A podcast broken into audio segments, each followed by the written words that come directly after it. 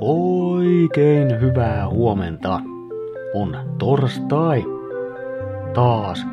Viikot menee hirveällä nopeudella. Ehkä se ei haittaa. On siis 10. marraskuuta. Nimipäivää viettää Martti. Onnea sinne. Ja erityisterveiset Turkuun Martin kaupungin osaan.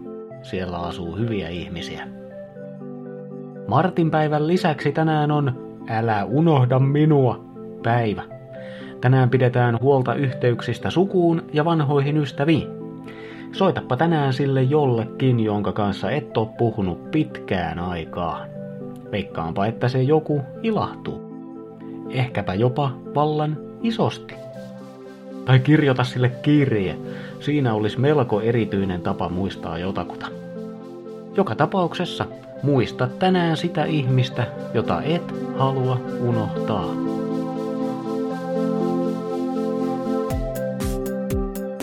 Sää. Helsinki. Edessä on poutainen, mutta pilvinen, mutta valoisa päivä. Yhdeksän astetta. Kuopio. Ehkä sataa vähän, ehkä ei ollenkaan. Arpa peliä. Pilvistä joka tapauksessa ja seitsemän astetta. Tampere, varhaisaamussa sumua, muuten edessä pilvinen mutta valoisa poutapäivä kahdeksassa asteessa. Turku, poutaa, mutta pilvistä, mutta valoisaa, ja lämpöäkin yhdeksän astetta. Salo, päivällä hetken pieni sateen uhka, muuten pilvi poutaa yhdeksässä asteessa.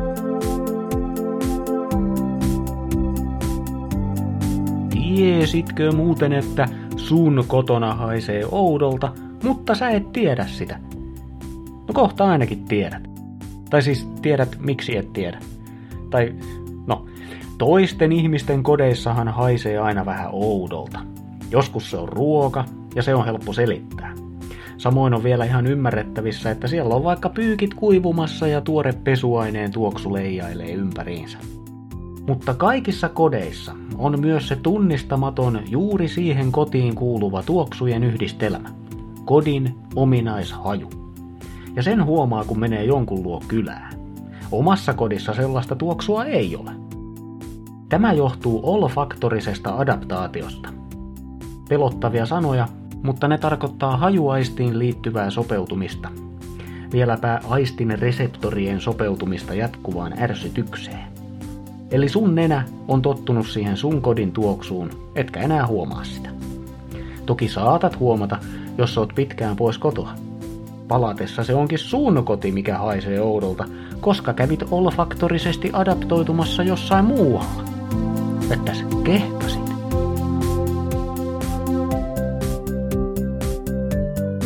Sellainen kattaus tänään. Kiva kun olit mukana. Muista, että muistaminen auttaa ihmisiä ymmärtämään, kuinka tärkeitä ne sulle on. Minä olen ehkä ainakin pienen hetken muistissasi pysyvä Mikko ja toivotan toden tuntuista torstaita. Just sulle.